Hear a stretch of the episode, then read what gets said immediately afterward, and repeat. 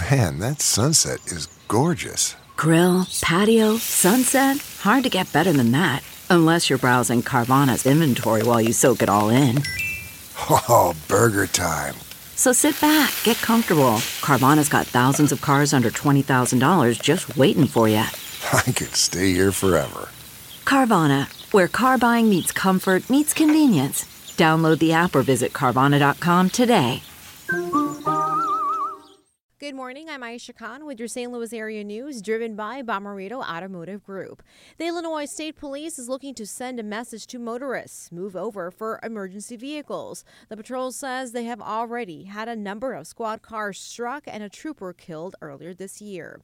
Executives for Audio Express say store closures happened because of employee shortage. They added the closure was not because of issues with their service, but if people have warranty concerns, they should contact the company through their website.